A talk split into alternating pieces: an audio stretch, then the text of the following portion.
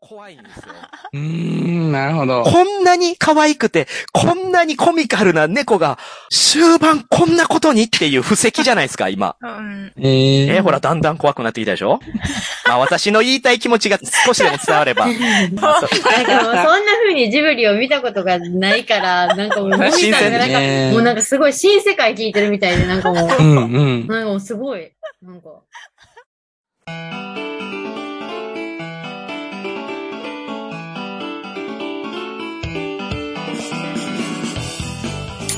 乾杯あ、乾杯あー、というわけで始まりました今回のホラボドは、みんなで魔女の宅急便について語ろうでございます。 よいしょ以よいしょよいし上ょニッチだ。あー、ニッチ、ニッチなのか。あー、今となっては ね。なんでこれを特集すんねんとそいう でう。すしかもホラボドでということですけれども。まあ、そんなこんな言っておりますが、今回の出演者、まずは大阪から、どうぞ。はい、えっ、ー、と、イカとりのりと、OK のいかがわしいラジオから来ましたりのりでーす。イェイイェイイェイイェイイェイイかがや、そして、イカラジでおなじみのりにょりさんでございます。ははーい、よろしくお願いしまーす。い、続きまして、どうぞ。はい。宮崎駿しか勝たん。魔女宅大好きな猫まです。お願いします。よもう、いしょ猫まさんといえば魔女の宅急便ですからね。んもうアイコンがそうですからね。うん。今日も期待しておりますよ。はい、では最後です。どうぞ。えー、横浜ジェリージェリーカフェスタッフのあられです。ジブリでは、紅の豚が一番好きです。いよいろしくお願いしおます。願いします。なるほど。お願いしますよろしくお願いします。という、私含めまして4名でお送りします。今回の企画はですね、まあちょっとね、乾杯から始まったように、まあ飲みながらね、ざっくばらん好きなものについて語ろうみたいな。まあ以前に収録しました、花束みたいな恋をした。うん。はいはい、あれを語った回がもうすごい反響で。えへーいや、人の恋愛観ってそれぞれあるんだな、みたいな。うんまあ、そんなこんなでいろんな映像作品をまたね、みんなで女子だけでこう語りたいな、みたいなこと思ったんですけど、ちょっと私、魔女の宅急便についていろいろ昔から思ってることがあって、へーで、そんな矢先にね、猫間さんのアイコン見たら、キキを意識したイラストじゃないですか。うん、かわいいあ、。そっか。と、可愛らしいイラストなんで、ああー、これは猫間さんとそういうの撮れたらいいなと。嬉しい。そんなね、ガチの猫間さんとツッコミのりにょりさん、そして、やっぱ癒しとして、あられちゃんを呼ぼうという。癒し枠そうなんですよし頑張る ぜ頑張るぜ癒すぜはい。ということで、まあ、どうやって進めていこうかなと思うんですけど、まずね、まずリスナーの皆さんにお伝えしたいのは、もうボードゲームの話一切出てこないんで、もうあここで切ってください、もう。いや、ブルームサービス出てくるかも。え、ブルー何ムサービスブルームサービスが出てくるの確かに。まあ、確かにブルームサービスはね、魔女の宅急便という意味ですから、まあ、そういうなんだ。まあまあ、そらそうなんですけど、いや、でも全然作品とは関係ないですからね。うん。というところでも、まあ、ちょっとゲームの話聞きたかったなって方はまた次回期待していただくということで、ここからはもう私たちのもううだうだと長くてつまらない話が続きますから。やってくぜ。オッケー。はい、じゃあ、魔女の宅急便ってそもそも皆さんご存知ですよね。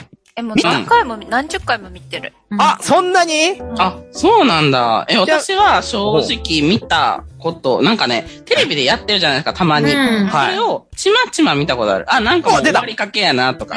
うわ、出た出た最。初だけ見たなとかいう感じ飛び飛びとかですねそうだったんですけど、まあ、今回収録するってなったんで、まとめてみました。おー、うんまあ、まとめてっつっても まあ、1作品のね、まあ、90分強ぐらいの作品ですけど、うんまあ、宮崎駿が制作されました、当時日本を震撼させた、ジブリはこんなこともできるんだって、へえ。日本全土は震撼したわけですよ。はい。で、各言う私もですね、まあ、リアルタイムで見に行った世代ですし、うー羨まん。しすぎる。えあ、羨ましいのそれは。うん。まあ、ファンからしたら、うん。どこで見るんですか、正直。DVD 買う DVD 買うか、ツタヤでレンタルするとか、あとほら、デートの終わりに、なんか家で DVD 見ようぜって言ったら、もう大体魔女の宅急便流すわけですよ、男子は。 そんなことないない。 そんなことないけどもうそのために購入してやるんですよ。ええうんそうなん一番もう猫の恩返しかそジれブリのじゃない 。ビデオセ。ットが全部あったえ、全部あの家にえー誰が買ったやつ親が多分、うちはディズニー派じゃなくて、ジブリ派で、いいえよ。 そんな、分かれんの派閥って。分かれる、そう分かれる。あの、VHS うんの、あーあれが、ディズニー派の家は、そういうライオンキングとか、シンデレラとかっていうのが全部あって、うちはジブリ派だったから、もう全部、思い出ポロポロとか、そういう系も含めて、トトロとから、もののけ姫まで全部 VHS。へねえ素晴らしい。英才教育。英才教育。 まあまあ確かになんかジね。ブリだったんです。まあジブリは日本のね、代表とする世界に発信する作品でもありますし、日本国内でも、まあ嫌いって言ってる人はなかなかいないとは思いますけど、うんうん。まあ私も、その、ほとんどジブリの作品を見た中で、うーん嫌いってのはないんですけど、魔女の宅急便はどちらかと言ったら苦手な方なんですね。へなんでそれえが気になる。なんでいや、何が好きなんですか逆こに。んこんえ好きな作品うん。好きな作品はダントツで、やっぱ天空の城ラピュタかな。あー出てますもんなるほね。ど出てるよね。出てるってどういうことおみさん出てたよね。どこで出てるのおみさんあのさ、おみさん、シータが料理してるさ、うん。扉の前でこう、ひげチュンチュンチュンってつばこうやってね、ちょ、ちょ、いやいや、私そんな、ちょびひげないんですけど。あの、つばでこあう、ーピッピッピってしてね。 そうそうそうそうそう。スンツってさ、お花持ってくる人、そう。全然似てないし。出てたよね。だから。そんなん初めて言われましたけど。本はずになりたかったなぁ。当あパズルになりなかったよね。まあまあね、男の子は好きですよ。冒険活劇でヒロインがいて。あーわかりやすく富を得るのか、それとも友情や恋を取るのかみたいな、わかりやすい選択肢でオチもね、非常にいい作品なんですけど、魔女の宅急便ももちろんほとんどの方が好きっていうし、いい時代のジブリ。うんうん。まあ今のジブリって結構得て増えてありますけど、当時はもうね、どれとっても皆さん好きっていうタイプだったんですけどね、私はね、もう苦手通り越してちょっとね、ホラー、ホラーなんですよね、私 は。えー魔女の宅急便はどういうなこんとでですかなんででも、おあれですよね、りにょりさんも猫まさんうもんあられちゃんも大好きなんですよね、魔女の宅急便は。そうですね。好きではあります好きのね。部類ですね。どこが好きなんえ、まず、うん音楽めちゃくちゃいいのと、うんうん。この女の子が、キキが、うん。 すっごい、あーなんて言えばいいんですかね猫間さんね。早くない振るの。え、なんかもう最初は本当になんかもう何にも知らない、なんかこそうう、何ね、も知ら親ないの手をね、なんか自分をちょっと大人ぶって、そほうきも私自分で作ったほうきがいいとか言ってるけど、うんこういろんなね、こう経験、人との関わりを通してこう大人になっていくっていうのが素晴らしいんですう。よ。そう、なんうんか、うんうん。気持ちだけでかくて、でも実際は自分では何にもできないっていうのを初めて痛感して、うん。もう挫折して、もうやだ、もうやだやだ、みたいな。落ち込んでたいところで、でも、なんか友人の危機とかを目にして、腐るのやめて、もう一回やるぜみたいな。で、頑張るっていうところがめちゃくちゃ偉いなっへて。へー。何 何何え。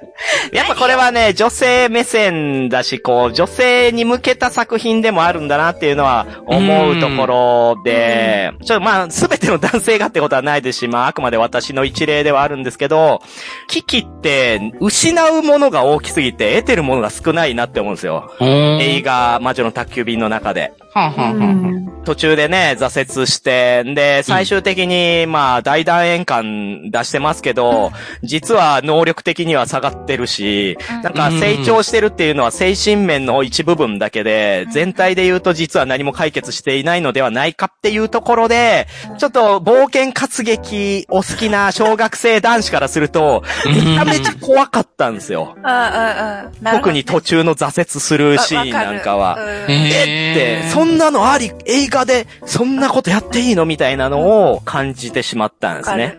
っていうところを元に、ちょっと今回ね、冒頭から話を進めていきたいなと思うん です。長いぞ、こいつは。いや、入れてくぞ。はい。まあ、ということでね、ちょっと冒頭からもうね、なんせ私 iPhone にもうしたためました。 うわ、す思うこと、はい。長い。すごっ。まあ、視聴者の方もね、ぜひ、あの、魔女の宅急便をつけてね、止めながらオーディオコメンタリーとして今回聞いていただけたら最高ですけ れども。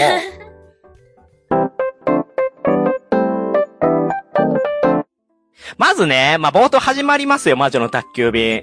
もう私もね、だいぶ前に見たから、やっぱ冒頭どんなスタートだったっけって思い出せなかったんですけど、いざ見たらね、いきなりもう黒服じゃないわけですよね。あ、確かに。うん普通の。可愛いよね服、そう、普通の服着て、で、ラジオ聞いてるっていう。うん。そしたら、まあ、とあることが起きて、ふと思い立つわけですよ。うん。これ何ですかね、コマさん。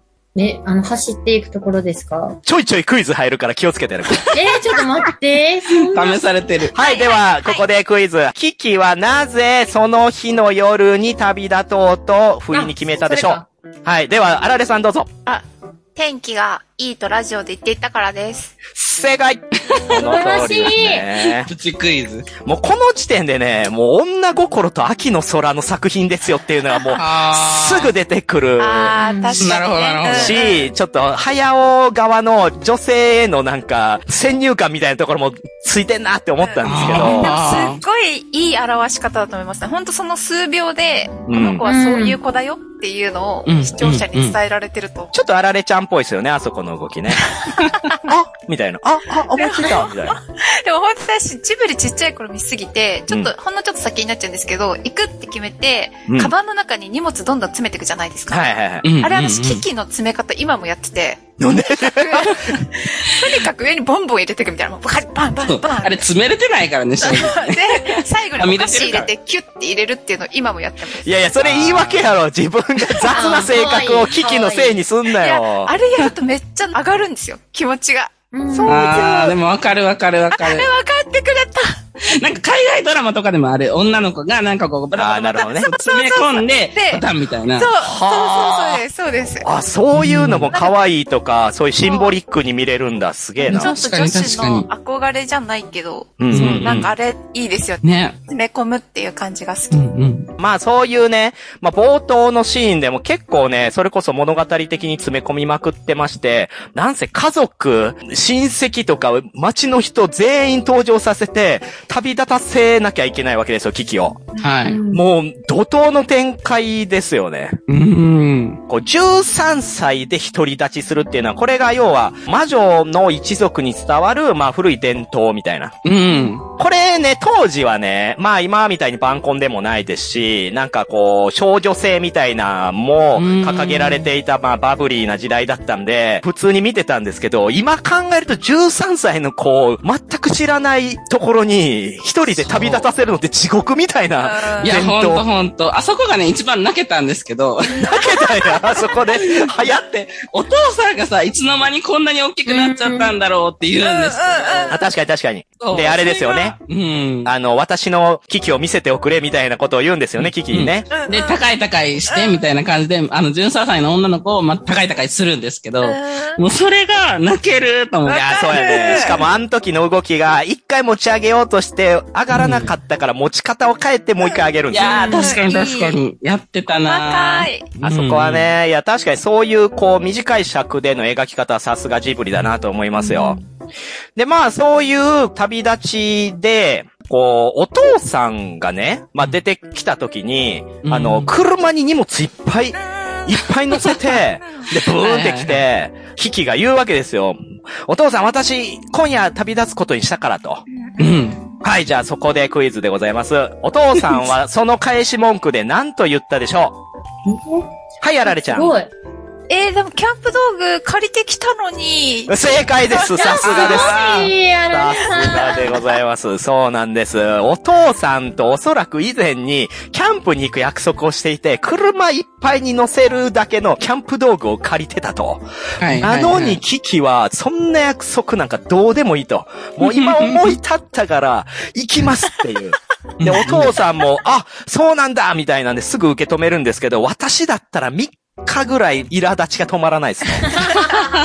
あ、そうなんだ。確かに。予定してたのに。しかもめっちゃショックなことじゃないですか、どっちかって言ったら、お父さん側からしたら。うんうん異性の子供が旅立つ、いなくなるわけですよ、1年う間。ーん。なのに、そんな大事な日をパッと決められて、挙句にキャンプってめっちゃ楽しみにしてたと思うんですけ ど、これはね、ボードゲーム界をしてあられちゃんにすっぽかされた人たちの気持ちが ね、めちゃめちゃわかりますよ、あそこで。 まあ、そんなところでね、お父さんの存在はもう、まあ、それまでっていうとこなんですけど、うんまあ、お母さんも飛び出しますよね。うん。で、お母さんは、まあ、魔法が多分いくつか使えて、うん。で、それなりにその街の人たちにも愛されているという魔女。うん、う。うんん。まあ、ここでこの世界観は、魔女は普通に認められていて、悪者でもないし、なんだったら人を救済する立場にあるっていうところも描いてるわけですよ。なるほど。ところがね、なんとキキは、お母さんのセリフからわかるんですけど、うん。空を飛ぶことしか覚えなかったのって、うん。そうですね。確かに。までも、こんなことある あ一般的な魔女はもっといろんなことができるけど、すごいなんか、なんやろ。人間に近いタイプの魔女。え、人間近いってどういうことえ、なんやあーろ。そこまで一般な的ってんこか、とそうそうそう、うんファンタジーファンタジーしてないなと思ったんですよね。私改めて見て。なんかそんな、えい、魔法みたいな感じじゃなかったなーっていうのを、改めて。まあまあ確に。かにね。確かに。空を飛ぶことも、得意かって言われたら、ああ、荒々しい感じうで。んそうですねんで、出発するときもあの木に引っかかるんですよね。リンチリンリっンチてリンっね。てね、チリンチリンって。うん。で、あそこが唯一原作から言われた、はいあはのいジブリへのお願いだったらしいんですよ。へえ。まあ、魔女の宅急便ってもともと原作があるんですけど、うんそれを映像化するにあたって、うん一つだけ守ってほしいっていうのが、そのう、ん旅立つときは、危機がぶつかって鈴が鳴るっていう。えへえ、そうなんだ。そこだけなんやって思いましたけどねね。 それ以外ももっと言っとかないから、もう、結構実は原作と映画魔女の宅急便は違うんですよね。なるほど。で、まあ、他の魔法は使えない危機がですね、まあ、飛び立ちまして、うん、で、私がね、久々に見て驚いたのがね、普通に別の魔女速攻出てくるんですよね。ー。うんうん。うん。あ、確かに。先輩魔女。完全に忘れてました、あの存在。あそこめっちゃいいシーンなんですえ、よ。なに、あ、どこがいいか教えてください。へえ、その前にまず、ジジにうん。音楽流してって言って、う音ん楽を流してもらっうんうんうんうてんね。そうあの、オーで、プニングはいいですよあ、もね、うす作りごいそ。うですがねめっちゃいい。荒井由実のね、うん曲がかかるんですよね。空をうん。で、で、それが終わる頃にあの魔女が出てきて、うん静かにしてくださるみたいなこいと。や、あ、あそこさ、見てる側からしたらさ、もう私当時も上映中に思ったと思うんですけど、うん。あの結構荒井由実の曲で気分乗るじゃない ですか。はいはいはい。ね。あの、え、あはってね。まあ言ったらジャスラ君に怒られるんであれですけ ど、わあ、気分乗ってきたって時に、その音楽止めてみたいな。う私ん静かに飛ぶのが好きだからみたいなんで、ピシャって止めさせられるじゃないですか。 えって。え、こ、怖ってなって。確かに、性格悪いんかって思うけど、でもキキは全然それを受け入れてるしそう、そこかなんっこいいみたいな。うん。ああ私たちの気持ちはジジが代弁してくれて、なんかうん感じみたいな。あああ、なるほど言っね。てくれてるんですよ。そうんこうで、んでも、キキは、あー特技か、みたいな。その先輩は占いを得意とあ、してそいうたですかねら。、うんうん。そうやってきたけど、私には特技あるかなみたいな。キキは全然うん嫌な感じって思ってなく、そう、その先輩の言葉を聞いて、頑張ろうと思ってるのが偉いなっていう。ああ、確かに確かに。で、その先輩も、じゃあすごい大きな街でブイブイ言わせてるのかと思いきや、まあ謎の風車がネオンで光っている小さな街で、まあ、細々と占いをそれなりに頑張ってるわ、みたいな、まあそういうところもね、なんか先輩像としてちょっとかっこいいのはわかる。うんなるほうど。ん。それはね、大人の目線だから、私改めて確かにそう思いましたよ。あーなう。るほどうんん、でも小さい時はやっぱりね、ちょっと年上の人にそんなん言われたら、いや、多分結かる構凹む。しかも飛び立ってすぐに。そうなんですそう。ねもうなんだったらその曲聴くたびにあの先輩がちらついて、うわーってなるみたいな。ら。確かに確かに。うん、まあそういう、まあ他の魔女も存在するんだな。しかもそれぞれの特技があってっていうところはうん、まあそういう一般人の特技として今回のその魔女の宅便を描いてるっていう、比喩している部分としても、まあうんわかりやすく他人っていう存在を描いてるなとは思いますね。うんうんで、まあそういう感じで、まあスタートいいわけですよ。早速、親との別れ、それから先輩にちょっと助言をもらって、んで、うん。そしたら、何ですかまあ、金曜ロードショーではカットされがちな、あの、牛のシーンですよね。あ、牛のシーンね。カットされがちなんや。いや、そうなんですよ。私がテレビで、やっぱジブリ作品って絶対見ないようにしてるのは、ややっぱり、カットされてしまうことによって行間が読めなくなるのと、あとあーテレビそうか CM が入ることによって、うんやっぱり気分の盛り上がりがね、途中で途切れてしまう。特に私はね、その、新世紀エヴァンゲリオンの再放送で、あの、ヤグラジャヤの CM が入ることに関してはもう、めちゃめちゃキレてましたからね。 ヤクラジャそうですよ、もう、鈴原当時がバスケットボールに入れた次の瞬間、ヤクラジャやどんと来いって言って、いや、どんと来いじゃねえよって思ってましたけど、うんうん。まあやっぱそのトラウマがある んで、できるだけ映画はテレビでは見ないっていう感 じで。なるほど、なるほど。で、まあカットされがちなシーンで、その牛のシーン、私はね、あそこ結構好きですよ。へー。どんなシーンでしたっけね、コマさん。えーあの、雨が、大雨が降ってきて、貨物列車の中に入ってね、ちょうど藁のところで寝たら、朝起きたらね、足がペロペロ、かわいい牛がされて て、かわいい、自分の飼ってる牛を思い出しちゃう。えー自分の飼ってる牛って何え、で、コマさん牛飼ってん の昔飼ってて、そえれで、ータカコっていう牛なんですけど、タカコ。タカコをね、うん、タカコを思い出しちゃうなっていう。タカコ。そんな、そんな思い出、猫間すさんしかごでいきん。ね。あーほんまやな。いやーでもよかったです。自分の彼氏のことを牛って呼んでなくて、飼ってる牛って。飼ってるし。いやー、そうですね。まあ、そういうところでも、まあ、印象深いんですけど、私はね、あの、足舐められた後に顔出すとこが好きなんですよね。ああ、あなたたちのなんかご飯だったのね、みたいな言うところわとざかわね、ざ潜って顔だけパーって出して、うんごめんなさいね、みたいな。ううんんうん。うんあそこ、キュートですよね。かわいい。で、まあ、その列車のおかげでね、まあ、たどり着いた先が、まあ、港町に着きまして。うん。うん。で、またここの景色がすごいんですよ。これなんか実在する街をモチーフにしたんですよね。へー、そうなんだ。でもね、ここの対比なんですけど、いざそこにね、降り立ってみたらば、うん。まあ、キキは、うんちょっとショックを受けるわけですけど、はい、りにょりさん何があったでしょうキキが一番最初に街で浴びた、あショックなこと。えっ、と、警察に捕まりそうになる。 そうですね。まあ、それも一つですけど、街の人たちが、魔女に対して、何も、こう、意識を持とうとしないという、無関心であろうとする姿と、こちらが低姿勢であろうにもかかわらず、よそよそしくされたことによって、今後のうん不安っていうもの、それから、まあ、苛立ちにつながって、まあ、ムッとして歩き始めるという。うん。で、その時にね、トンボの声がするわけですようん。うん。はい。あ、スリ、スリだーみたいなことを言って、警察が、んなんだってみたいな感じで、それでトンボが助けてくれるわけですよね、キキをね。うんうん。こんなね、スタートありますめちゃめちゃ王子様じゃないですか、普通に。そうそうそう。まあまあ確かに。あれだからなんだろうな、もうテレビゲームだったらもう選択肢出てるわけですよ。もう捕まるか捕まらないかみたい な。うんでもし捕まる方で言ったらもうあの後どうなってますえらいことやでもう。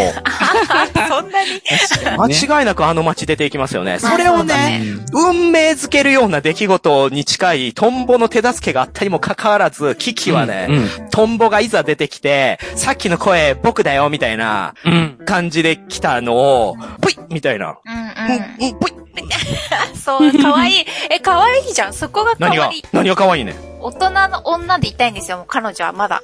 飛び出して、もう私は一人前って思ってきちゃってるんですよ、もう。なるほど。なるほど。だから人の助けなんていらないわっていう気持ちで来ちゃってるので、うんそうんれ、助けるよっていう言葉にプライドを傷つけられるんですよね。いやでもよくよく思い出してほしいんですけど、ラピュタでね、パズーがシータを助けるじゃないですか、最初。はいはいはいどこどこどこえー、だからこう上から空から、そう、校庭から落ちちてきて、それ助けて、うん。もしあれをね、言い換えたら、バズーを見てシータが、助けんでよかったのにな、とか言い出した ら、めちゃめちゃ言い合っちゃう。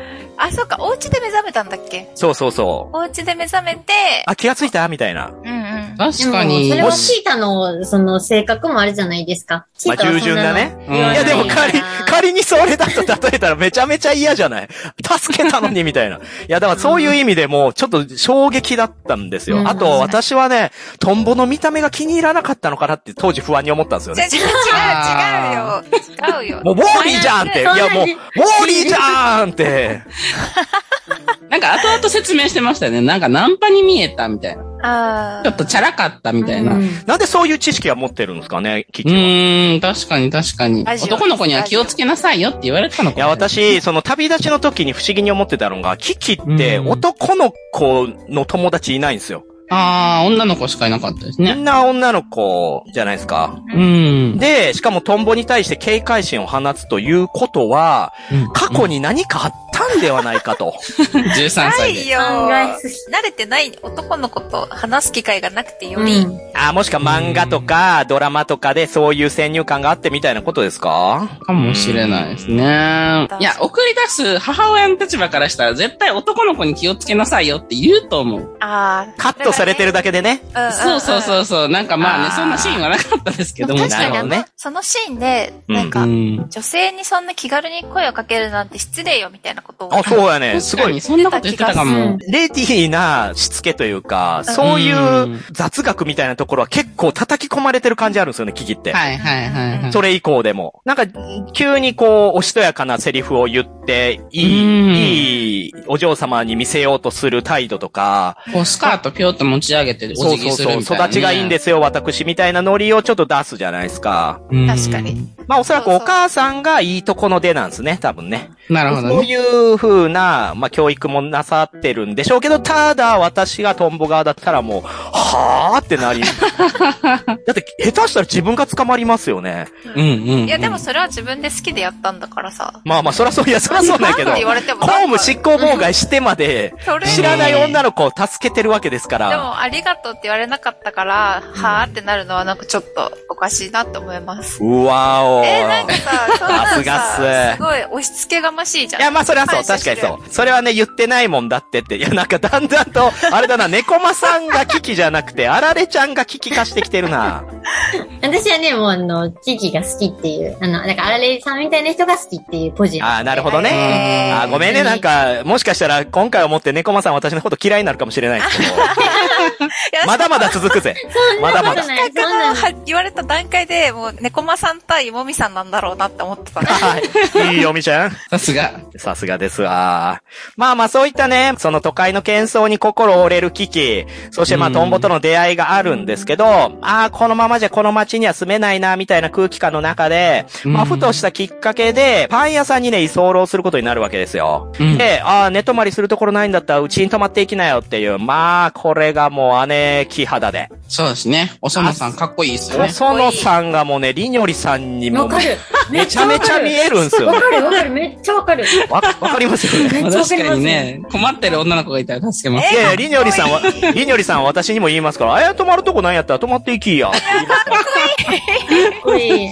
え、もうなんだったらもう旦那のおけいさん、くるくるくるってあの、なんか、パン焼くやつ、くるくるくるくるってやってそうですもん。くるくるくる。確かに旦那の存在感全然ないですけど、パン屋さんのね。旦那はもう、おいしか喋らないんです。おい、おい、おいしか言わない。うんうん。魔女宅って旦那さんの気配めっちゃ薄いですよね。ああ、そうですね。まあ、結構女性中心で進むんですよね。うん全体的に、はい男性が何かしらに影響してるのって、あの最後のブラシ渡す瞬間以外、ほとんど、ほとんどないですから。うーん。いうん。でもね、こんな簡単に居候させるや、まあう。ん警戒心なさすぎないうーん。でも子供ですよ。え、じゃあ、猫間さんの家の前で13歳の女の子が困ってたら、うち泊まってきて言いますえ、言いませんでも、魔女だ し、魔女だしなそう。そう、魔女だしはあるんかもしそれな。うないんか独だり立ちするっていうのは、なんかその世界の共通、なんか認識で街的にもあの魔女がいた時期はあったって言ってたので、ああ、なんか全然それで止めどてあげるうなんわ。だろうな。魔女の伝統は聞いてても、ああ、また魔女ねって感じじゃないじゃないですか。えなんだったら100年ぐらいいなかったぐらいのノリですよ、あねあまあ、うんでも止まるとこがないって言ったら止めてあげませんもみさんも。めちゃめちゃ危ない やろ。めちゃめちゃ怖いって、そ れ。その、止めるって決まる前に、あの、おしゃぶりをお届けうんしてるじゃないですかうんうんうん。だから使えるって思ったんじゃないですか。使えるなって思って、止めると、いやいや、まあまあまあ、言葉は悪い けど、そうあの、ちゃんとメリットがあるぞとそう。そうそうそう、なんか、はいはいはい自分もお腹、お腹妊娠しててう、んうんそうで運んでくれとかだったら、で困ってそうだし、あちょうどいいやとね。そうそうそうう。んうん。渡りに船じゃないかっていう点では、まあ確かにそうですね。うんしかもまあうん同性であった点からも、うんまあある程度見抜けたんだろうなっていうのはあるでしょうね。だからあの、そのさんが逆のその旦那側があっちだった場合はおそらく無理ですうわ。ーん。止まっていきなって言ったら、え、え、いや、いいですってなりますからね。うん、確かにちょっとね、怖いですよね。怖いでしょ、うん。まあでもそういうね、まあ、運よく、まあ流れ的にそこに座ることになった危機ですけれども、ここからね、やっぱり魔女の宅急便のこの本筋が始まっていくわけじゃないですか。うんうん、うん。街の生活。でもね、私はもうね、ここら辺からもう不安がもう心臓を掴んで、えどんどんこうえギュッギュしてくるわけですあーわよ。かる。あ、わかりますわかります。街の冷たさが、いや、そうなんですよ。ーこれもう、だから18で徳島県を出た私もそうでしたけど、やっぱ り知らないところに行く怖さみたいなんてあるじゃないですうか。んで、まあ、パン屋さんのね、そのお手伝いをするということで、店番と、あと宅配を、まあ、やりますよと。うん。まあ、これは確かに自分の特技を活かした仕事だねという、わかりやすい展開なんですけど、私はね、ちょっとしたその隙のあるワンシーンで、まあ、車に惹かれそうになるうん。店を出て、もう思い切って走ったら、車、車にもうほぼほぼぶつかった感じ で、は。はいいはいはい。で、危なかったね、みたいなんで、ジジも気をつけないと、みたいなことを言った直後のシーンなんですけど、うん。その、キキが服うんウィンドウの服を見て、いいな、みたいなこと言うじゃないですか。うん。うん。あれをなんでですえあれは何を表してるまず、まずえっと、女の子3人が寄ってきますよね。女の子3人あがそう歩いてきて、うんで、なんか、綺麗な服着てて、うん うん。で、なんか可愛い靴が、あのー、あリンそうグですにね。並んでて、うんうんうんそうそう。あれはでも何なんですかね何を描きたかったんですかね、コマさん、あそこは。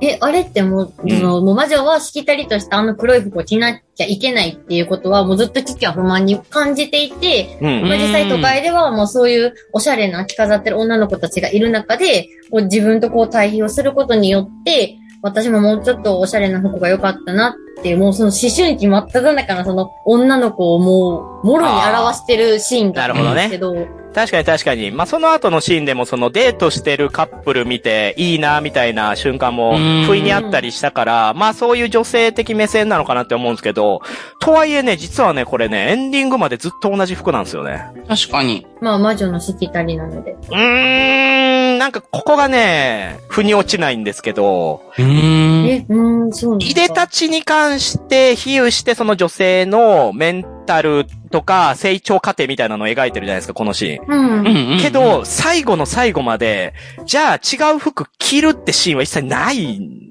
ですねえ。あーなんか見た目で成長を表してるんじゃなくて、あそのそ思うです春期のことはそうですうん見た目で着飾ることで大人になりたいって思っているけど、うん。心が成長すれば見た目を着飾ることはないんだよっていう示し方だと思います。まさにそうだと思います。成長して、もう見た目なんか気にしなくても私はなるほどね大人だよ。つまり内面を描くところが、もう終わりであるというところですよね。はうい。ん。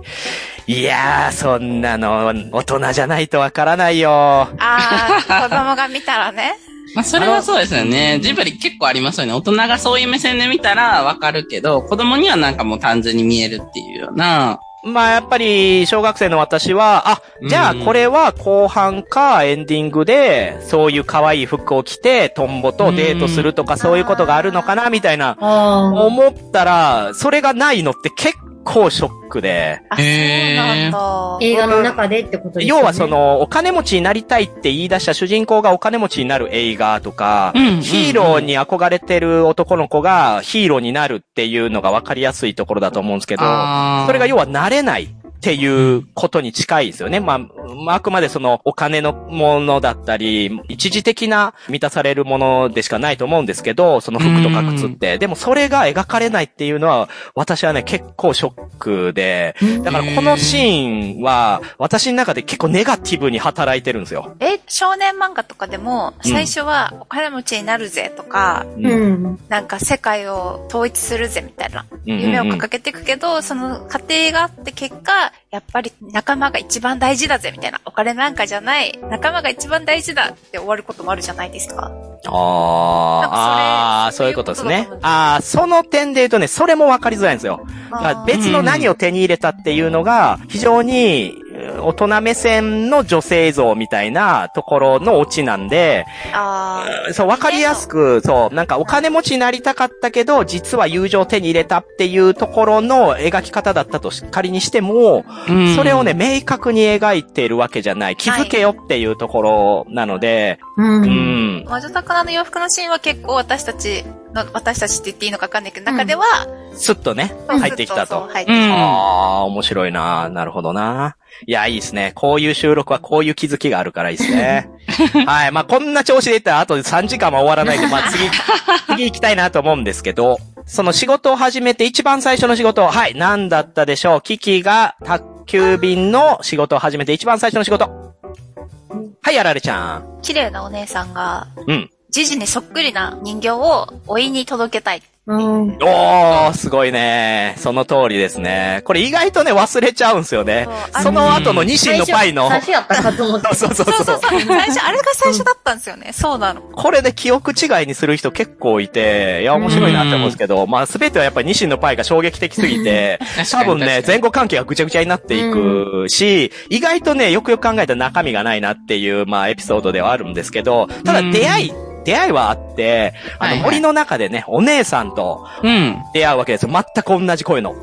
そうですよね。そはのいウルスラがなぜ同じ声なのかっていうのを思います。ああそうなのあれあそうですはよ諸事情で。実際はあの、ウルスラ役が高山みなみで決まっていて、なるほど、なるで、あの、キキ役のオーディションは、度重なる、まあ、オーディションの末、結局、見当たらないということで、へーまあ、高山みなみしかいないなっていう流れになっていったっていう風には、まあ、なってますけほど。ど。うんうんうんなるほど。いや、でもね、すごいっすよね。まさかうの、んそうの、ん一人二役っていうところで、ちゃんとね、でも、あられちゃんが気づいてないように、ウルスラとキキっていうのは、しっかり声質を変えてね、気づかなかった。はい。まあ、高山みなみさんといえば、まあもちろん名探偵コナンで今は有名ですけど、うーん。まあ当時はまだまだね、その新人声優さんとして始まったところなんで、まあこういった声の幅を持ってるっていうのはまあ素晴らしい。当時は確かにもう誰も気づいてなかったですね。そうかもしらへんなただ一回高山みなみってわかると、うん。どんどん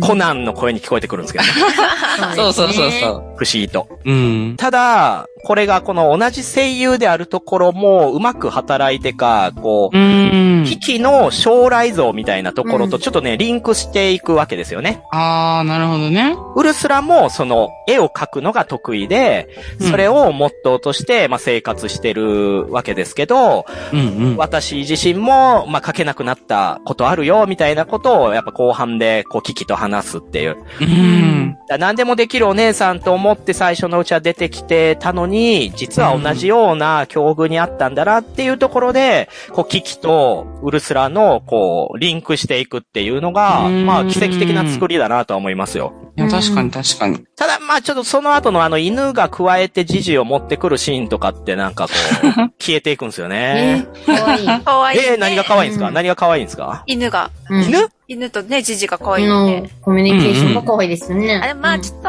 可愛いかわかんないか。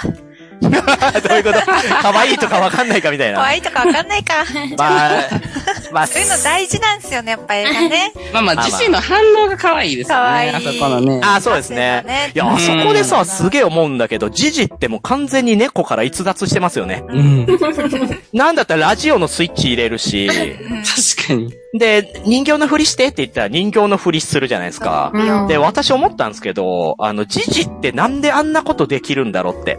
うん。で、まあ、どういう一つ、一つとしてあるのは、その、機器から魔力が注入されてて、やばそこで、その魔力によって、ジジはああいう人のような行動ができるのかな、みたいな。ううんーん。ただ、それで考えると、キキがジジから離れたら、普通の猫に戻りそうなのに、戻らないんですよ。うん。確かに。じゃあちょっと、ここでいてみたいな、すぐ戻ってくるからみたいなんで、また森の方に行った後も、普通にジジはちゃんと人形のふりをするということは、うーんなんか、その近場にいるから、こういうことができてるわけじゃなくて、普通にそういう生き物なの か頭のいい猫なのかっていう謎が残るわけですよね、そこで。魔女の使い。い魔ってそんな感じですよね。あ、そんな感じですよねう。ん。うん。そこ引っかかってるそう、びっくりした。なんか、これあ結の、気にし構て、るところがすごい。結構私は気になってて、っていうのはなんでかって言ったら、後半でジジが喋らなくなって普通の猫になるじゃないですか。うんうんうん。で、そこの差って喋らないことだけじゃなくて、もう完全猫化するんですよ。確かに。で、これが私の中で結構ホラーとわかいうる魔女の宅急便をホラーと見てうるんなるほど一つの要因なんですけど、怖いよね。すごく怖い し、え、じゃあこれまで何やったんやっていう。うん。キキにしか見えてなかったのもしかしてあの、ラジオつけてくれてたのも、なんかさ、宮崎駿はそんな風に言ってたらしいよね。え、どれなんか、そのジジが喋ったのは、キキの内面の声だったって。え、じゃあさ、人形のふりできんくない、うん。当初は。 それを見た後に、あ、そう、映画を見たら、なんか違うよなって 思いいまや、す。そうやね。いや、明らかにジジは自身で動いて意識を持ってるんですよね。うーん。と考えると、やっぱり危機から何かしらのエネルギーをもらってたんじゃないかな って。で、それは毎朝か毎晩何かしら で注入されて、その日一日のパワーをも らって、知能が発達しているのではないかみたいなことを、まあ勝手に思ったんですけど、うんうんうんはうんい。うんうん。まあまあなんかそういうね、こう犬とのやりとりみたいなのは、一見コミカルなんですけど、後半へのね、対比で言うと、そこそこ怖いんですよ。うーん、なるほど。こんなに可愛くて、こんなにコミカルな猫が、終盤こんなことにっていう布石じゃないですか、今。うんえええーほら、だんだん怖くなってきたでしょまあ私の言いたい気持ちが少しでも伝わればいいん猫です間けど。さんの顔見てよ。なんいやか、まあそなんかもうそんな風にジブリを見たことがないから、なんかもう、新鮮森さんがなんか、ねもうなんかすごい新世界聞いてるみたいで、なん かもうう、んうん。なんかもうすごい。いいでしょ、今回の収録。こうやってね、新しい目線を知れるってそんなな風に見いるですか人らい。てるのって今めっちゃびっくうんりしてままあ、す気分を害してる人多分リスナーに今何割かいます けど、それは申し訳ない。まあ、そんで、まあ、そっから、なんとかね、まあ、その、初めての仕事をこなしまして、うんうん。そしたらね、今度ね、トンボくんがですね、とにかくキキのことが気になって、うーん。なんと、パーティーに誘ってくるわけですよ。メンタル強いよね。うんいやそうなんですよ。モーリー、いや、トンボめちゃめち ゃ、めちゃめちゃメンタル強いし、うん。何が起因してんの君のその気持ちは。どそこうでね。そういうことができるのか。なんかね、側から入ってんだなって思うんですよ、トンボって。うんちょっと、こう、魔女であるっていうところを、うーん。加点として見すぎてて、あ、み、うんうん、なわるほどかなる。わかるわかる。それで考えると、まあ、劇中はなんか実は真面目だ、いい男子みたいな、うーん。あの、落としどころにトンボしてるんですけど、やってることはね、チャラいんですよね。 そうだよね。側、うん、まあまあ表面を見てる感じはありますよね。なんそうなんかですそよう、エンジニアなのかな、うんエンジニアうのん。卵だからなんかトライアンドエラーなのかなと思ってこう。これもトライアンドエラーそうそう。なんかぶつかっ危機て、へのもう無理でも、みたいな。あ、じゃあ次はこうしようかな、みたいな。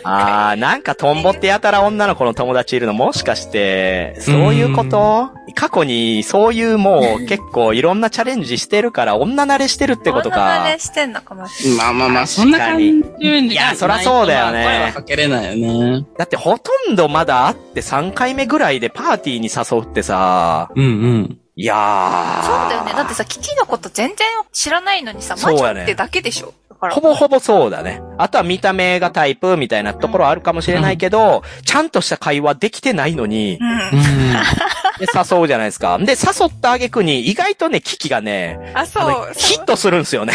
ん。なんでなんやろね。あれ、すごい心境の変化あったなって思ったのが、なんかパーティーに誘われたっていうことが、すごい嬉しかったのかな、みたいな。うああーん。そあの、ーキキの憧れてるおしゃれな格好とかにちょっと近いですもんね、パーティーっていうことが。ねえ。都会の女の子そういうみたこいとななんかなって。あ、それはあるかもね。やっぱりあの、途中で出てくる先輩の魔女を、ちょっとこう、都会っぽい描き方してるのも、そこかなと思うんですけど、やっぱキキは自分の中であるんでしょうね。そういった引け目というか、憧れの。憧れとかが。で、その憧れもあって、パーティーに誘ってくれること自体がすごいうん嬉しかっそうたっていう。だからトンボだからじゃない。じゃないよね。そうそうねえパーティーがそれはそれで嬉しいいや、それ考えたらさ、トンボは魔女であるからキキでしょあでー、キキはパーティーだからトンボじゃないです か。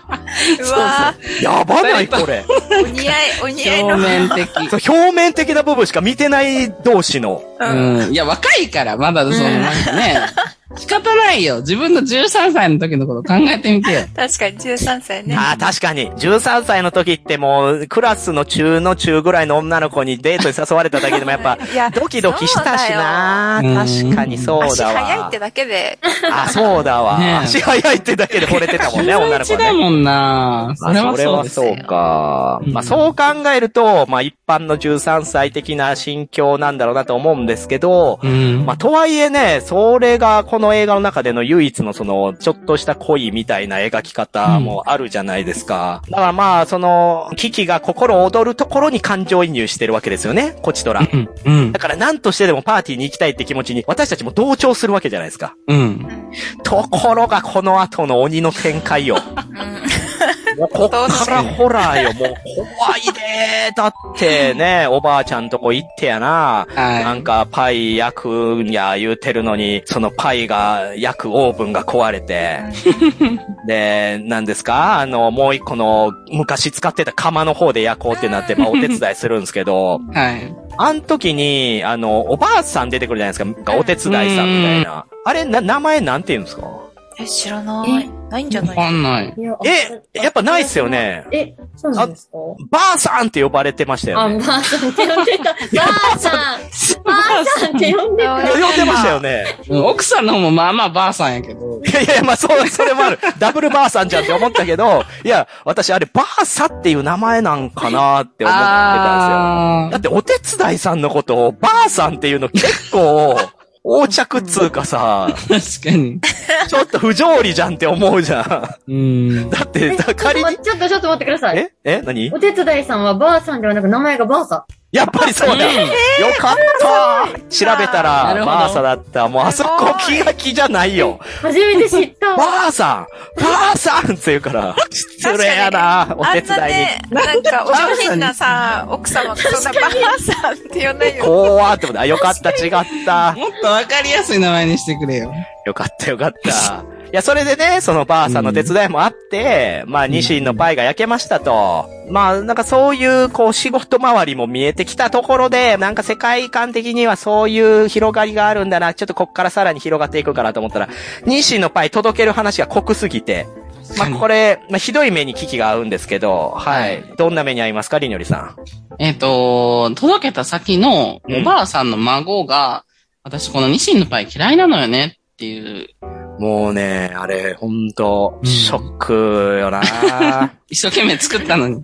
何よりもあの、おばあさんも頑張ったけど、その、うん届ける途中の描き方で雨に濡れはいてはいは、で、うわーってなりながら、キャーしかもパイがまた重たいから、うわーってな って、で、なんとか守りながら大事に届けて、で、ピンポンっつって、で、ピンポンの時のさ、また機器がいいんだよね。こう、ちょっと、 ね、濡れた体をこう、はいはいはい払ってやってね。たね。で、シュってね、こう、ピうんッ、ピッピッピッ笑っ顔てしてねし。てね。シュッてしてね。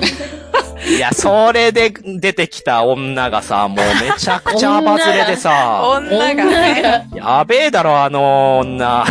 ドレス着てたよね。なんあか、そう、だから多分パーティー中、パーティー誕中だ生日か何かのパーティーで、で、言ったセリフが、その、パイが嫌いっていうだけじゃなくて、だからいらないって言ったのよっていう、辛ああ、確かに確かい。に。辛いよ。あの独り言えぐいよなうん。私このパイ嫌いなのよね。バタンって。でもわかるよね。そのなんか、おばあちゃんとかお母さんとかからのなんか、無駄な行為っていうか、自分のこと思ってくれてんねやろうけど、それはいらんのよな、みたいな贈り物。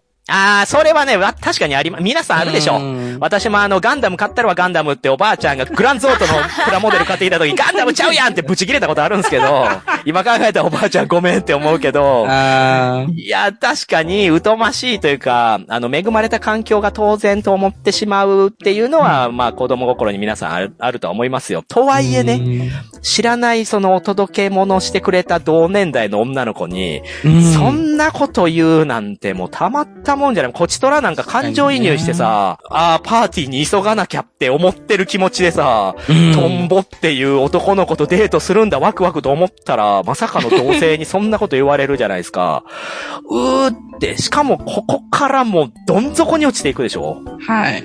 で、風邪ひいちゃうんですよね。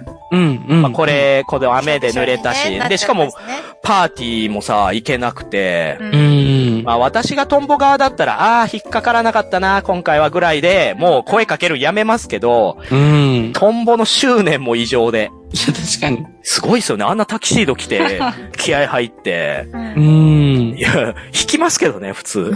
いや、でもなんか、いけなかったことを責めるんじゃなくて何かあったのかなみたいな、うん思ってくれて優しい、とても優しいですよね。えー、それはあられちゃん的には、プラス点なんですか プラス点ですよね、それは。え違うそうみんなそうでしょ。ああ、いやまあまあ、でも、いや、プラス点だと思いますよ。それで、お前なんでけえへんかってんとか言われたら、あ、でも言っ、言ってるのみたいな、トンボが。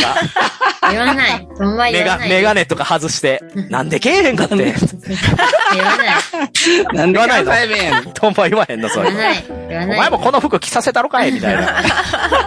言わへんのか、そうか。まあまあでも心優しいですよ、確かに。優しい。まあそういう言葉に甘える危機も危機で、そうやって優しくされてるのに、また突っぱねるんすよね。あ、そう、そうです。ね。あれなんであれなんでなんなんあれなんか急にじゃなかったっけそういえば。なんか、それまですごいいい感じに話して た。うんそえーもう鬼の所業やん。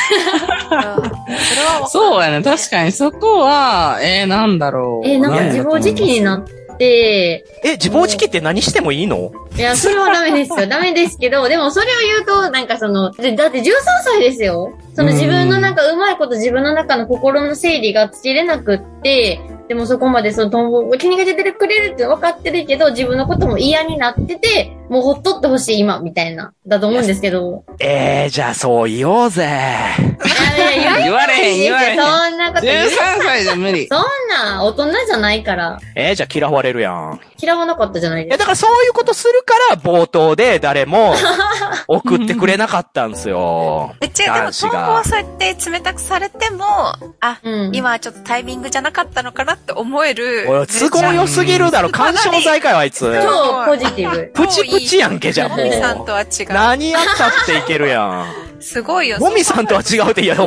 いや、世の中の男子の大体があそこは切れるか凹むかどっちかでしょうよ。まあ、そうやったそれで、へっちゃらって言ってたらもうサイコパスだよ、そんなやつ。確かに。まあ、その辺は女の子中心のストーもリしーくは別の女がいる。る、別の女が。後ろでなんか裸の女がこうやっているよ。別の女もうそいつに電話かけるのやめなよ、トアンボ、つって。最悪そんな、もう自由よりでそんなの C じゃねえや。トンボのイメージ。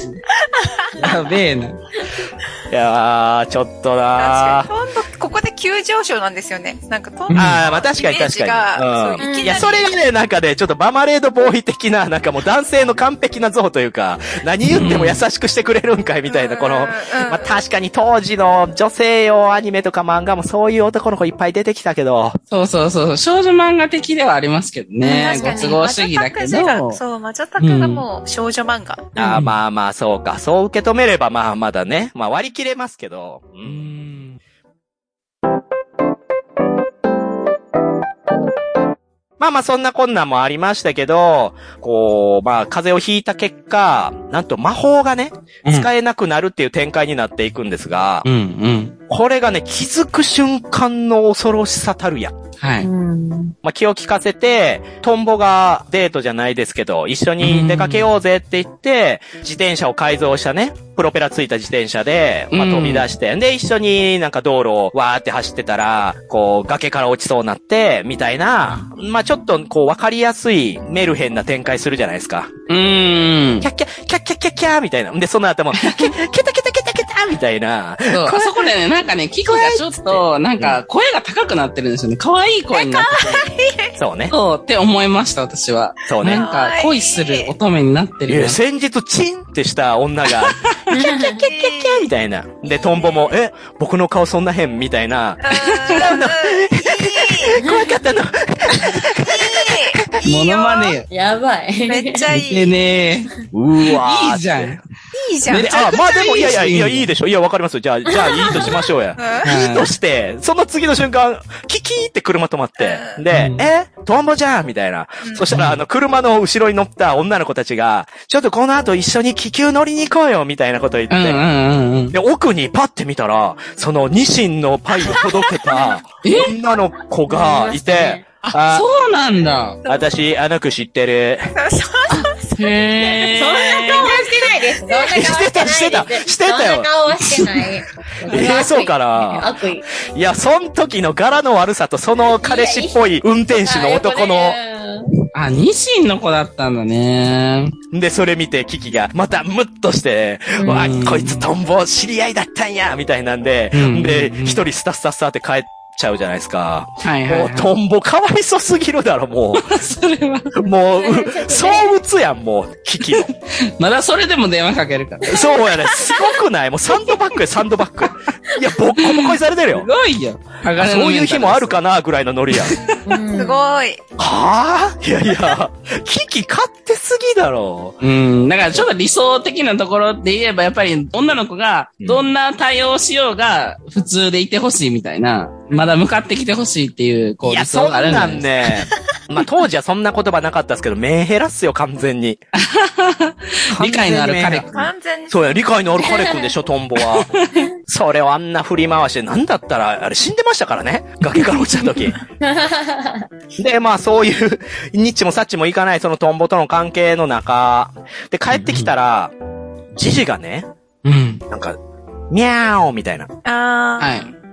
あれ私一回止めました もん。今回見直した時。ええ、こあれさ、ホタルの墓の、ちょっと こう、系譜を感じるくらい、怖いシーンぶち込んできたーっていう。うん。で、それを、あってすぐ気づくんじゃなくて、その、キキが、もう何猫みたいなっていう、はいはいはい。冗談って受け取ってるところも怖いじゃないですか。で、視そ聴した、者かららしたらわかりますもんね。え、あもそううそう猫、え、猫やん。猫やんけって、しかもその時の素振りもなんか、もう普通の猫みたいにされるから、うん。えーって、じじじゃないみたいってなるんですけど、うん。で、それではっと気づいたキキが、まあ、ほうきを持ってね、うん。はいっつって飛ぼうとしたら、ふわーピトンっつって、うん。ふわーピトン。お分かりいただけただろうかの。わかるやん。気象転結の 転え、移。なんでやねん、なんでやねん。もう怖い怖い怖い。もうあれ、もうホラービデオ動画だったら、あの、だんだんアップなっていきますよ、ほうきに。おもろ。ほー楽しいっていうシーンがあっての点じゃうない。んい。やいや、もう急落すぎるで。これがね、しかももう軸となるでしょ、そっから。その魔法が使えないことに。で、こっから長いんですよ。はい。こう、ね気象転結の点にしては、長すぎるんですよ、もうこの使えない。ああ、なるほど、なるほど。落ちこぼれになってしまったみたいなシーンが。うんで、ここがね、やっぱ男性向けアニメ、当時のアニメと違う点なんですけど、へえ。落ち込んでから復活するまで、長く長く描かれてしまって、だんだん復帰できないぐらい心折れていくんですよね。もっと早いんや。だ男子って、男の子い用アニメなやの。もう皆さんお気づきだと思いますけど、女子より男子の方が心すぐ折れちゃうんですけ ど、そう、もう、早めに復帰しないと、うん。ね。ああ、悪い奴に負けた。でもう次ん、修行して、もう次の話では倒してるみたいなはいや。じゃないですか。それが早いんだもわう、なんだったら10巻ぐらいずっと何もできない自分を見直させられるぐらいのスパンで、あキキが、ズーンって、しかもなんか、ズーンもさ、ああ、私ダメだ、じゃなくて、なんか、ダメすぎて放心するやん。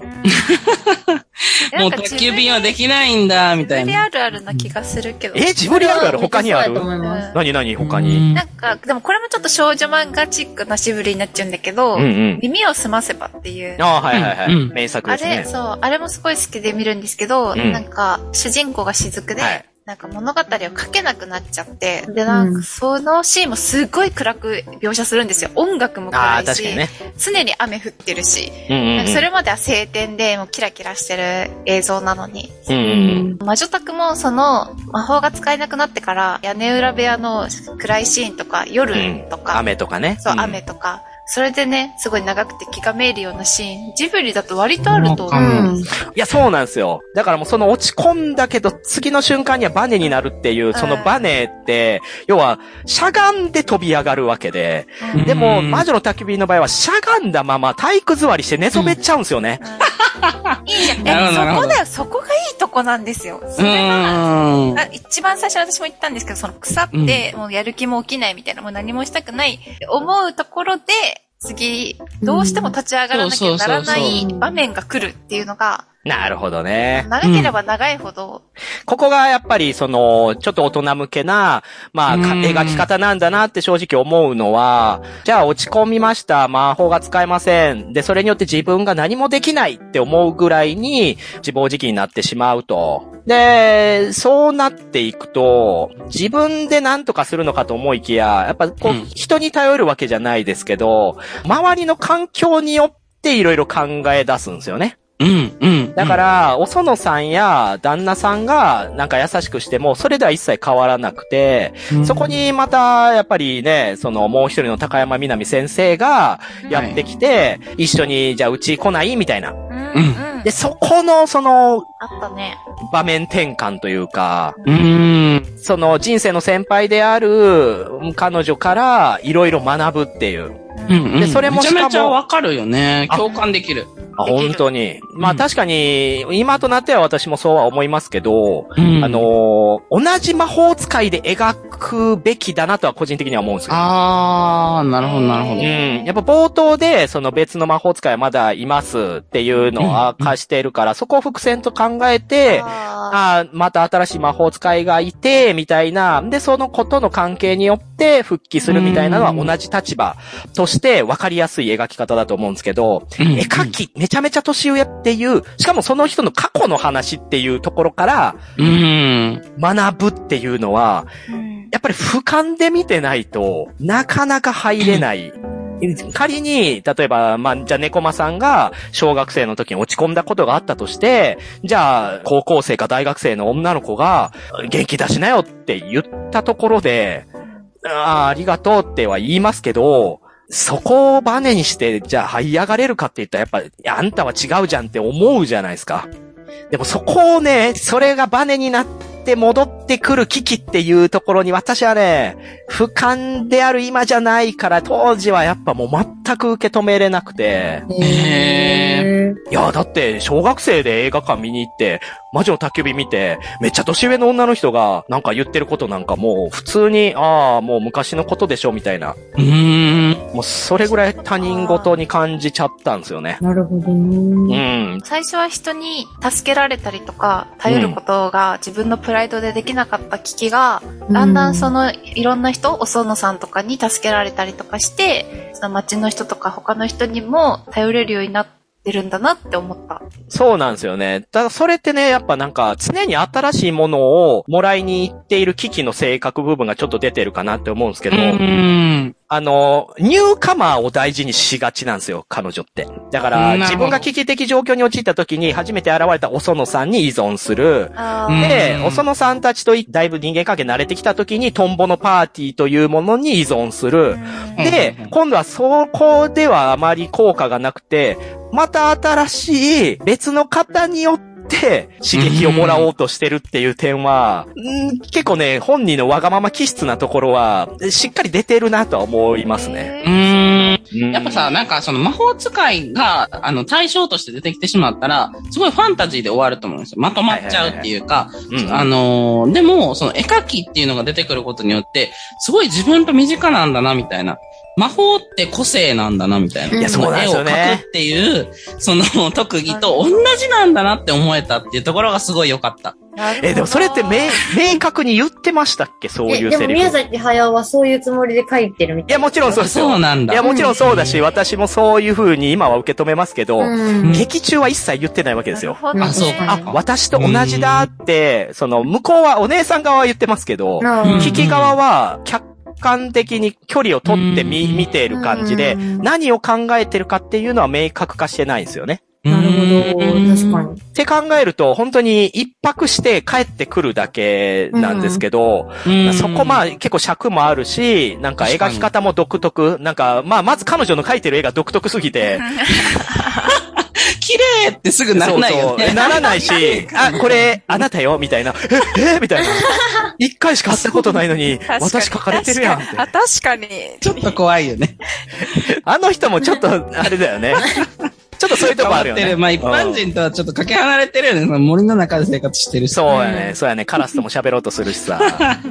まあ、とはいえ、まあ、効果不効果、そういうところでうまく波長が合いまして、うん、で、こっからね、結構スピードアップ急にするんですけど、うんうんその西のパイのおばあちゃんのところにね、また、ふうんまあ帰り際寄ったら、あのー不時着した気球が事故に遭ってるっていうのが、こう、テレビで流れるわけですよ。うん。で、おばあさんがですね、テレビをバンバンバンって して、着きましバたーサよね、バーサね。着きましたよっつってね、で見 たら、うん、うやうやっつってちょっと嬉しそうに、ワクワクしながら見てるわけですうよ。んそしたら、トンボがあの、気球のこの縦になった気球船の下のこうのん縄のところにしがみついぶらて、下がってわ。ーっつっいて。やよくあるよくある。ジブリとかルパンでよく見たやつ。あ、確かに ね。早尾あるあるやけど、うん。なんでしがみついてんねんっていう話で、話せやって思いますけど。確かに確かに。で、しかもそれをさ、テレビが、おっと少年がみたいな。 いや、うん落ちた後も多分あのテレビ番組映す気満々でやってます よね。怖いわ。まあは当い時ですよね。当時ねだからね。確かに。正直1980年代とか90年代って、あ、のーまあ日本の報道関係も、あながちパパラッチみたいなもんだったんで、あそのアイドルが自殺したらその自殺現場を撮影しておお茶の間に流してたんですよ、へー当時はね。えーーだからそういう意味では、確か自然なんですけど、今考えたら、いやいや、少年が上空高く飛んでて、そんなもん生中継した ら、えらいことやでみたやばいいな。よ。落ちるでっちょっと不思議に思いましたけど、て。はで、それでキキが、ああみたいな、助けに行かなきゃみたいな、ダダダダダってね、行くわけですよ。い。うん。え、お、お前にとってトンボってそこまでの存在だったっけって、うん。ちょっとそうだふよ、いや、え、そうなんそうだよ。なんでえ、だってずっとこっちが失礼な態度とっても、一生懸命電話してく れて、これでなんかあれですね、遠回りにあられちゃんの落とし方が分かってき ますね。いやー、すごいな。どうしホたらラいいボのド、ホラボドリスナーのあられちゃんファンの方はもうぜひね、ここから学んでいただきたいけど、 あられちゃんは、あの、7回告白されて7回目で付き合うタイプの女性 です。確かに、おせおせで付き合うタイプの。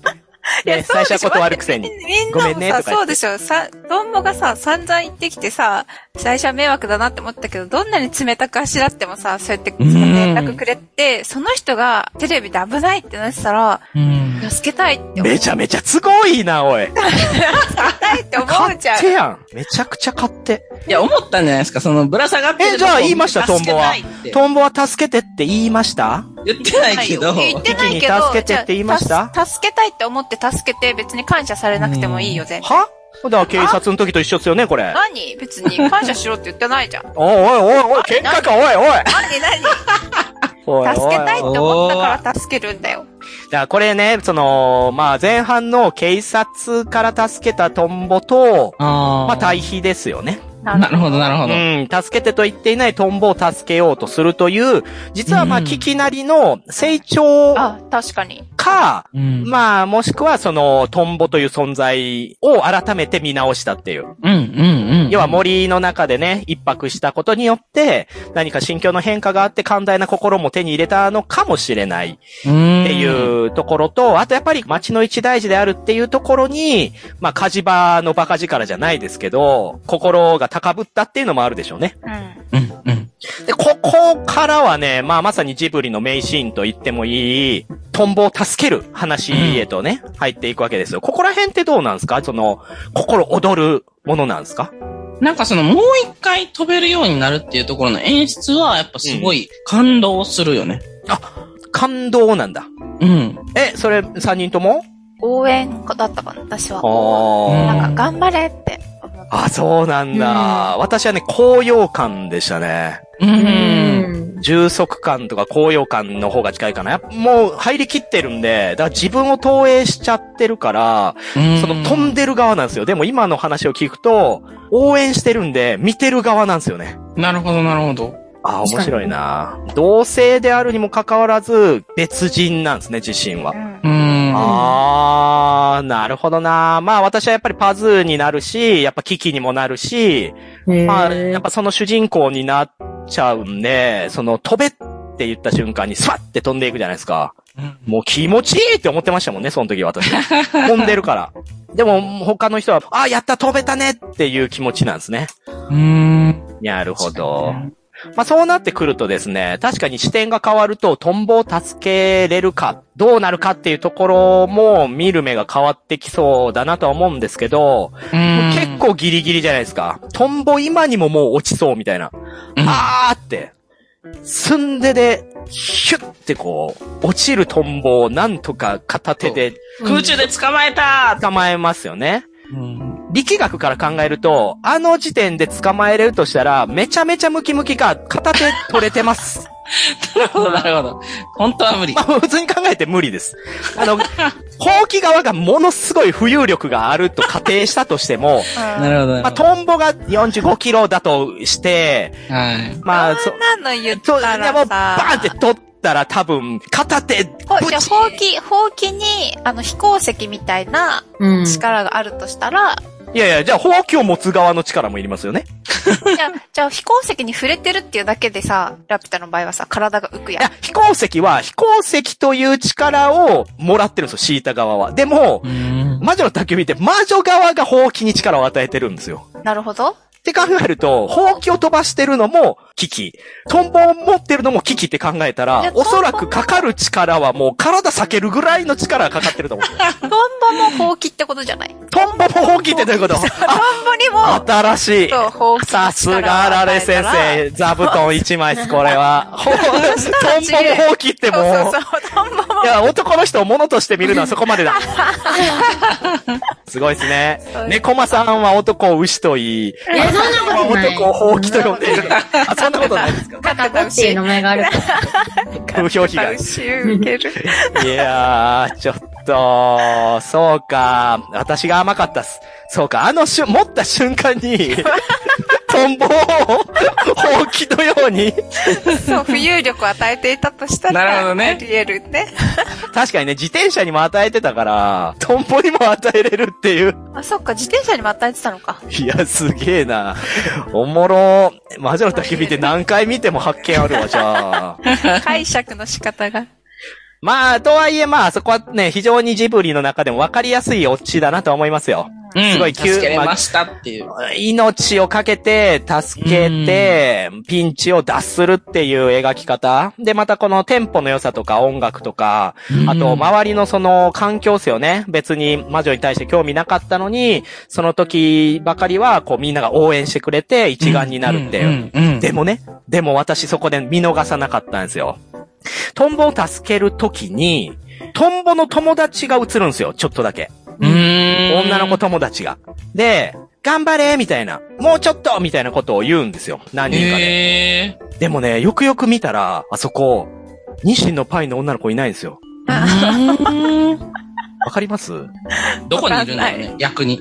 いやいえい、えそうなんですよ。でね、よく考えたら彼氏もいないんですよ。ああの、運転してた彼氏っぽい男子も。こんな酷なことあるあそこってさ、マージョンに興味ない人とか、マージョンに対していいように思ってなかった人たちも、とうとう、みんな一緒になったっていう、うん。大団円に向けてのことなのに、ニシンのパイの女の子なんかもう、そこでこそ活躍の場やん。あんな冷たかったけど、その時ばかりは、頑張れって力強く言っあてるシーンがありそうじゃん。もうなんだったら他の人を払いのけて、頑張れって言って、あで視聴者も、うわー、すごい、あの子、冷たかったけど、こうやって応援するようになったんや、みたいな。うん。映りもしないし、登場もしないですよ、それ以降。いないんだ。いい。や、そう考えたら、うわー、リアルやなと思って。多分彼氏とどっか行ってるわ、こんな街の一大事の時に。もしくはもう、全然興味ないんやと思ってね。ーうん。興味ないんだ。うわ、怖ーと思って、もうそれが気になっちゃってさそうなんだ。確かに。他の友達書くんやったら、まあ、ニシンのパイの子もおってもいいよね。いや、そうなんですよ。いや、なんかそういう、描きたいところはそこにもあるっていうのがちらほら見えるのが、あ結構エンディング周り濃厚で、はいはいはいはいはうんい。この後も、実家にね、手紙送ってね、うんうん。うん。で、私は元気ですっていう、まあ、有名なセリフやるじゃないですか。はい。で、エンディングテーマで、こう、小さい頃は、みたいな流れながら、うんその後、少しだけこう描くじゃないですか。うん。いや、あれもね、ちょっとやっぱ怖いんですよ。何があれは一番なんかいいなって思うところだったんですけど、なんか、お別れみたいな。で、あージジも、要は、喋らないまま終わるじゃないですか。そうやね。で、あれも結構ギョッとするんですけど、こう、うんみんなが、わーよかったってなって、トンボとキキがこう、ツーショットになったら、そこにジジがトトトトトトって来て、ううん。ん。で、あ、喋るんかなと思ったら、みゃーお って。いや、もうあんなんさ、うん喋らんやんけ、ここまで来てっていう。ああ、でも、それって最大の謎だと思うんですけど、猫まちゃんとか、それどう考えてるのその、ジジが最後まで喋らないっていうのは、 え、喋らなくていいと思ってる。別になんか、うんなんでなんでえ、だってキキのその思春期の心の移り変わりと成長、13歳の少女の物語なので、うん別にその私もそのジジって、キキの内面の言葉をそのままジジが代わりに言ってあげてた媒体じゃないけど、あーやっぱりあそのうね、ななんかそういう役割をジジが行ってるだけであって、う別んに一人であそこ喋らなかったからといって、なんか別にそこになんか何も違和感感じなかったですね。おうー。んうん。達観してるなぁ。最後のとこは、にゃーって言うけど、うんキキも受け入れた感じで、すごい幸せそうな、んえ、そうなんか一瞬止まるよね、キキ。えでもすっごい幸せそうに、うん。うんじゃあそん なじゃない。すごい幸せそうになって、うんキキもそれを受け入れて、っていう成長。まあでもわざとなんだろうなって思うんですよね、制作側からしたら。お前らここで喋ると思ったやろっていう。 うんだって喋った方が綺麗なんですよ。まあ、その、でほ猫う間きさはん飛。べてるし。そうそううそうそう、魔法の力を取り戻したっていう描き方なんで、うんそのまあ確かに前ほどね、その綺麗に飛べてないですけど、あ、元に戻ったんだって思ったら、戻ってませんでしたね。っ ていう、ちょっとしたさ、お前これで安心しただろ感みたいなとこ ろに、ぎょっとさせられるんですよ。だからあそこはむしろ喋った方が、まあ、安っぽいっちゃ安っぽいですけど、綺麗じゃないですか。うん。よかったね、キキみたいな言って、もうじじったら、みたいな、よかん。った、うんじゃないんですよね。で、それがエンディングで、なんと、お子さんが生まれて、家庭を持ったじじがえ描かれてるわけですよ。うん。ちょっとだけ。で、それは、じじの独り立ちっていう捉え方もあるけど、私は、その、キキとの離別だと思うんですよ。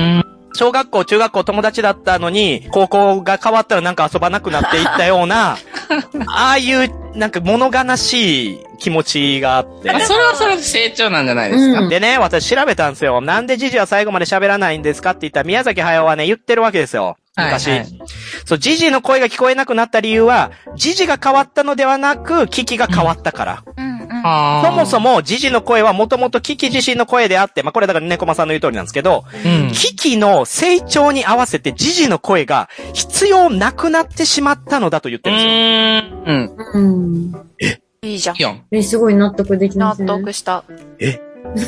必要なくなったって言われた側はどうやばい。何かの要因で離れ離れになる。例えば親が引っ越します。ああ、私は地元に残ります。これ離れ離れになる。悲しいね。でも親の言った通りにやらなきゃいけないから仕方ないねっていう悲しい話。じゃなくて、そう思っていたら、私あいつ実はもう必要なかったんだよね。で、ひねくれてる。どうしたの大丈夫私、もみさんが心配。必要なくなったっていうのが、その、だからもともとジジは喋ってなかったってことじゃないですか。キキが自分で必要である言葉をジジが話してるように聞いていたと。ジジの声が不必要になったではなくて、自分の思い込みの言葉がひうん不必要になった。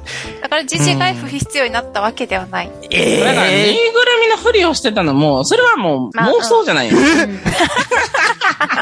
え、じゃあもうあん時もしかしてあれカラスに襲われて気を失って見てた夢ってことういーや、ん。そこまでは一緒で、まあまあそのジジをちょっとお留守番向こうでしててねって、ちょっと我慢しててねって言ってる時は、キキはきっとジジはこういう風に頑張って待っててくれたのかなってん言うとんなんか普通に話の整合性取れません、それだし、ちょっとコミカルにね、さうんアニメ映画なんで、ちょっとさすがに。うんアニメ映画なんで。 コミカルに描写したっまあまあまあいや、それ言ったらもううその通りよ。もうアニメ映画なんで、もう何を私たちはこんな真剣に話してんねんって話だけ ど。コミカルに描写しただああけー、で。描写はね。まあそれはまあまあそうですよ。うんもう私もなんでこんな一生懸命言ってるかってね、そら、 ふと我に返ったらめちゃめちゃ恥ずかしいけど、とはいえね、ジジが喋らないことに関しては、結構世間では賛否両論あったわけですよ。当時も今も。へーうん自治が必要じゃなくなったわけじゃないっていうのは分かってほしい。なんか友達はいつまで経っても友達だよねっていうものと割り切っうんて自分の成長に伴って友達は変えていくべきだって いう、まあそういう説と、まあそうそうそね、どっちもあるっちゃあるんですけど、結構ね、危機に関しては後者として考えていて、まあうん新しい人間関係、そして時事本人は時事で、この新しい恋人とか家族っていうのはできたから、それなりの離別をしたっていうところ、まあ、ね、大人として旅立ったって思ったらそうなんですけど、ただね、この寂しさとね、うんあと、その、ジジは猫になっちゃったっていう現実だから、もともといや喋れないだけならいいよ猫だったんだって喋れないだけだったらいいよ。でもなんかもう知能も失ってるやん。失ってないよ。もともとなかったんだよ。いや、もともとなかったとしたらめちゃめちゃ怖いって逆に。めちゃめちゃ最高やんイマジナリけー。フレンドなんですよ。うんいやそうこそう。うだから、ラジオも自分でつけてたんだよ。ちょっとじじ、ラジオつけてって言いながら、キキが自分でつけてたその。うそうそうそう。えー、怖っ。それよくやっぱホラーであるオチのやつやん。私だけかもしれないけど、女の子はちっちゃい頃よくそういうことやってると思う。そうそう。うちの2歳の娘もよくやるんですけど、え、なんかそうですよね。なんか、人形がやってる体で自分がやるとそうかメ。ルちゃんお散歩したいんだねーって言ってお散歩させてるから。うん。さすがにね2歳と13歳でちょっとあれだけど、うん。でも全然、なるほどな。そういう時期があんのか。キキは幼いっていう表現かもしれないですね。なるほどね。人形遊びを自死っていう風に例えてたって思えば、まあ確かに魔女っていうテーマから考えても描きやすいのはそうでしょうね。うーん。まあなんか、ちょっとね、入話に受け止め出しました。徐々 に。お、ホラー映画として見てた 私も。や ばい。ホラーから、そう、メンヘラのてかもう多分このタイミングでリスナーはね、3人ぐらいしかいないですよ。そうっすねこんなしょうもない。番組が映画よりも長く喋ってるからね。やば。確かに。 やばない。に。 2時間以上喋ってます。えええー、怖っ本当に見ながらしてるね。というね、まあまあ、いろいろ喋ってきましたけど、はい。まあ、面白かったね、今回のね。この収録自体は私は楽しかったですよ。うん。どう、どうでしたもみさんがすごい心配になった。ななんもでみ、さんのことが、なんでなんで。ねくれすぎてて。じゃあもう、あられちゃんには見せてなかっただけよ。昔からこうね、りにょりさん。うん、そうですね。そうなんだ。 私、バックダッシュ得意ですからね。うん。ネガティブな面はまあ置いといたとしても、まあその、ジブリって結構その大人になってみたら見方が変わるって言うじゃないですか。うんはいはいやっはぱい。り男女とか、なんか子供大人では違う目線で見れるんだなーっていうところがすごいよくわかりましたね。ああ、そうですね。うんすごい。まあそういう意味ではもうこれもね、収録も含めて、早尾の手のひらの上でこ う、踊らされてる感じはね、若干ありますうよ。んあ、お前らそういうこと思っただろう作った回やったぜ、みたいいや、な。確かに確かに。いいいねや、それはそうなんですよね。うんう。うんん。猫間さんどうでした今回、この収録ええもう通しすて。ごい楽しかった。その、あんまり、なんかジブリをそうやってがっつり語ることもなかったので、うんなんかいろんなみんなのこう見方とかうんうん、感じ方っていうのを知れて、もうすっごい今回の収録自分の中でめっちゃ楽しかったです。よかったー。うんよかったわ。もう猫間さん途中で喋らんようになってめちゃめちゃ怒ってんのかな。いや ぶち切れてんのか聞きたかっただけです、話。すごい。よかったです。 そうやって言ってもらえうんありがて。そう言えるお三人は大人ですね。大人。うん。紅の豚でね、やってもし、私一番好きなの紅の豚で、もしこれを紅の豚でやって、もみさんがさっきみたいに言ってたら私多分もう止まらなくなってると思う。ブワーって もう、お前がこの豚って言ってくれるかな。豚じゃんみたいな。 お前が豚じゃん。だからすごいね、小川さん大人だなと思って聞いて。いやー、まあ、とはいえあれですよ。ジブリの話、こんなね、語ろうとする男子はね、私ぐらいっすよ。そうかも。普通、魔女の宅急便の話を、ふっかけても、うんほとんどの人、ああ、まあまあうん面白いよね、終わりみたいうんな。うまそうあ、だこんなね、ひっくり返していろいろ考えて、ああだこうだ言える、私の才能よね。んうん結 果ね、自画自賛。だ誰も褒めてくれなかったから。そう。いや、三人にね、最後聞いたとき、一人ぐらい言うかな、 言うかなと思ったら、誰も言わないでね。 もみさんこそ危機ですよ、みたいなあ、ひきはないないない。。ことじゃないのか。時間、自家発電うますぎ。 そうですか。まあ、そんなこんな で、いろいろと語ってきました。今回のホラボド。まあ、多分編集してね、1時間半ぐらい、ぐらいまですごい。は。これを編集するんですか。大変。すごいねそうですん、そうですね。女性メインで喋る回は基本長くなり ます。あの、男性陣だけで AV について語る回はオクラに入ったぐらいし一瞬で終わったんで、えー。へえ、そうなんだ。もう、やっぱり皆さん考えてることの深みがもう、いやーこのメンツで本当に助かりました。う。うん ん。今後もこういう企画またやりたいなと思います。はい。本当ね、しょうもない恋愛映画とかを見るたびにね、私はこの回また撮りたいなって思っちゃうんですよいや、ね。それこそさ、やっぱりなんか監督がね、何か思って作ってるはずやから、うんそりゃそうだこを掘り下げるっていうのは面白いですね。面白いですね面白いですね。これは、大人のたしなみじゃないですか。うんう。うんん。新しい楽しみ方だと思う。はい。ということで、はい、リスナーの皆さん、ここまで聞いてくださってありがとうございました。ありがとうございましたございます。今回お送りしたのは、実写版の魔女の宅急便について触れるのを忘れてた、も み。収録中、お酒を飲みすぎて、トイレを我慢していたりにょり。ジブリパークに行きたすぎて、いろんな友達にチケットを応募してくださいと頼みまくった猫マン。ポテチを食べるときは絶対お箸で食べるあられ。偉いわかねる。わ。チャオチャオチャオチャオチャオチャオ